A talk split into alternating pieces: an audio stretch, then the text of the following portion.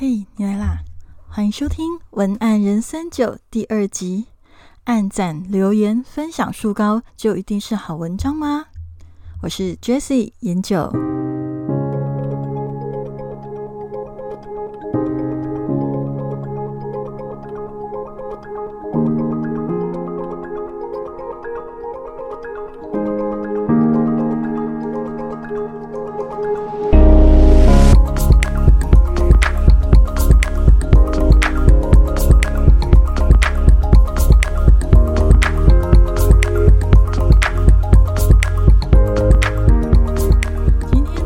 是按赞、留言、分享数高，就一定是好文章吗？为什么会突然想到这个主题？是因为这个按赞、留言、分享数高，不就是我们在做内容经营、内容创作的人一直在追求的东西吗？其实我自己也是一直很追求这个部分，只是说后来我经有一些事件发现，这个是可以追求，可是却不是全部哦。那怎么说呢？我今天想要跟大家来聊一下，就是刚好之前在网络上看到的一个案例。那这个是一个知识型的粉砖，因为他们最近在尝试不同的文案风格。那那我印象深刻的是，他写了一个文案啦，他就写了一句文案，就说：“老板们不要听到网红就高潮。”这个文章的内容其实主要是在写。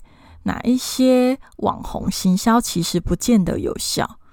那这边其实是比较特别的发言方式。那按赞啊、留言、分享数都不少，但是比较特别的是，也发引发了一些退战潮。所以这个人就推贴到群组问问大家说，请大家看一下是不是有发生什么问题。那这个我自己看的时候，我觉得。这个标题其实态度蛮鲜明的，而且内容质量也蛮够的。我基本上是觉得可以呈现一定水准跟效果，也因此有可能会圈了不少粉。那这样的情况下，为什么还会被退赞？这么好的表现，到底还有什么问题？这个部分其实是我们要来仔细的想一想，就是除了按赞、留言、分享数这件事以外的事情。首先，在思考文案是否有效之前，除了按赞、分享、留言之外，请思考以下四个大点：第一个是这篇文案会带来什么效果；第二，会吸引来哪一些人呢？第三，会赶走旧客户吗？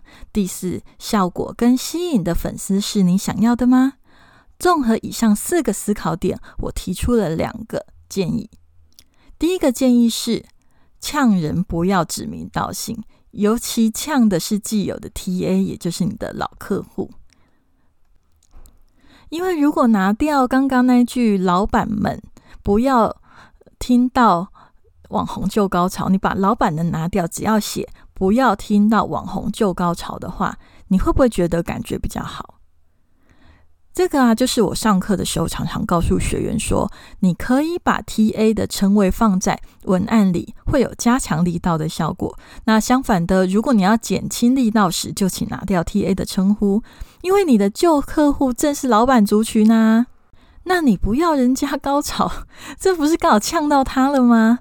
那另外有一些人，他也许没有那么在意啦，但是心里可能会有不太舒服的感觉，所以会建议在想要照顾旧粉丝的前提下，如果要呛老板们，至少不要指名道姓的高喊“老板们”这三个字。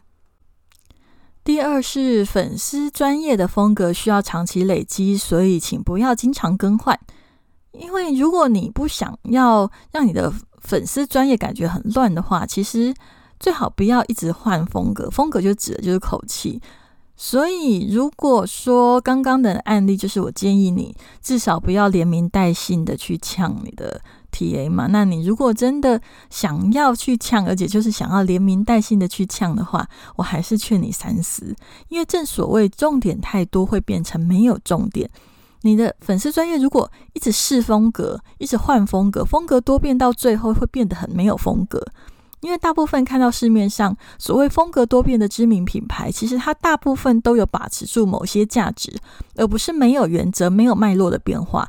所以要长期累积，指的就是你要用同样的风格文案持续的出现，那才会呈现一个有效的文案效果。事实上，其实像刚刚讲的指名道姓的去呛啊，是两面刃，因为效果一定会有啦。正是因为会有效果，所以我们很容易被一时的流量红利冲昏了头。所以需要深深的思考的是：你确定长期要走这样的风格吗？还有，你呛人带来的那些粉丝，确定是你要的吗？好，如果你确定是你要的，那就来到了第三个步骤：要呛就请一路呛到底，回到起点。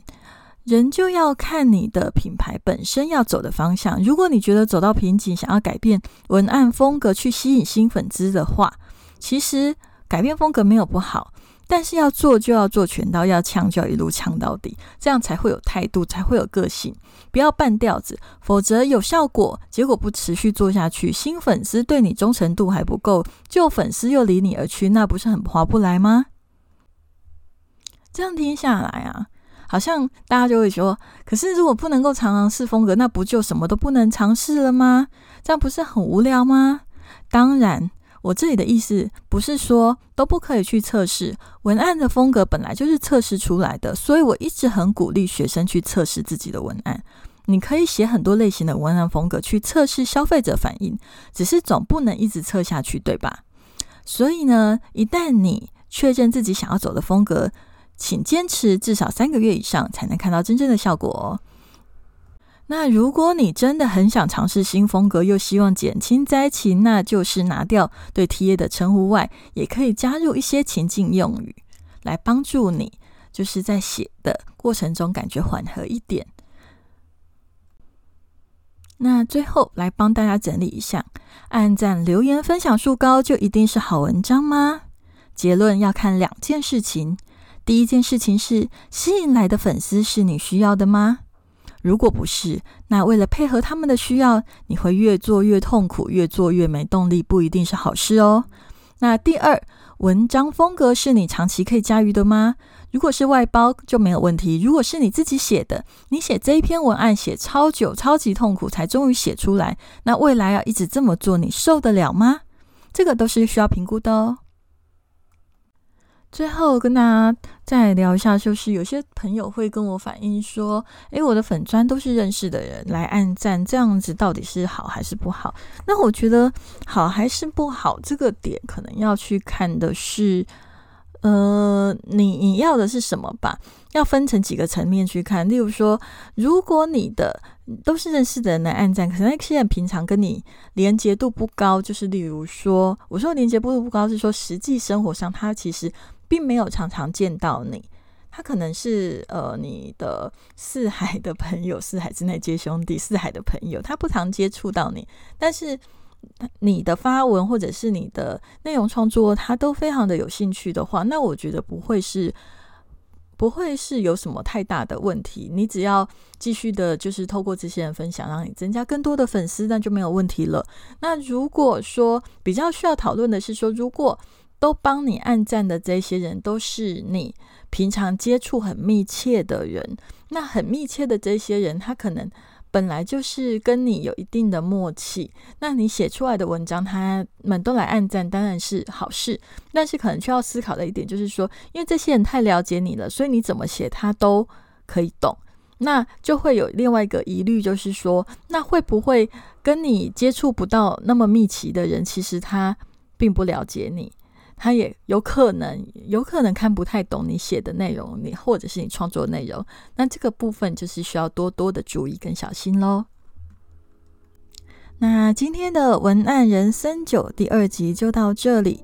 如果你对今天的节目有任何的兴趣的话，我也欢迎你到我们的粉丝专业去看我们的文字版的内容，那里面有更多的重点截取。那如果你不想要错过每一次上线的，最新出炉的文案人生九的话，也欢迎你加入我们的赖社群。这个社群不会给你任何的压力，因为它只是纯粹通知而已，所以你又不用强制的发言，而且你是算是匿名加入的，应该也比较不会有心理上的负担。那这个也是一个选择。那另外我在方格子上面，你搜寻文案人生九也有专题，你也可以在上面去订阅，这也是其中的一个方式。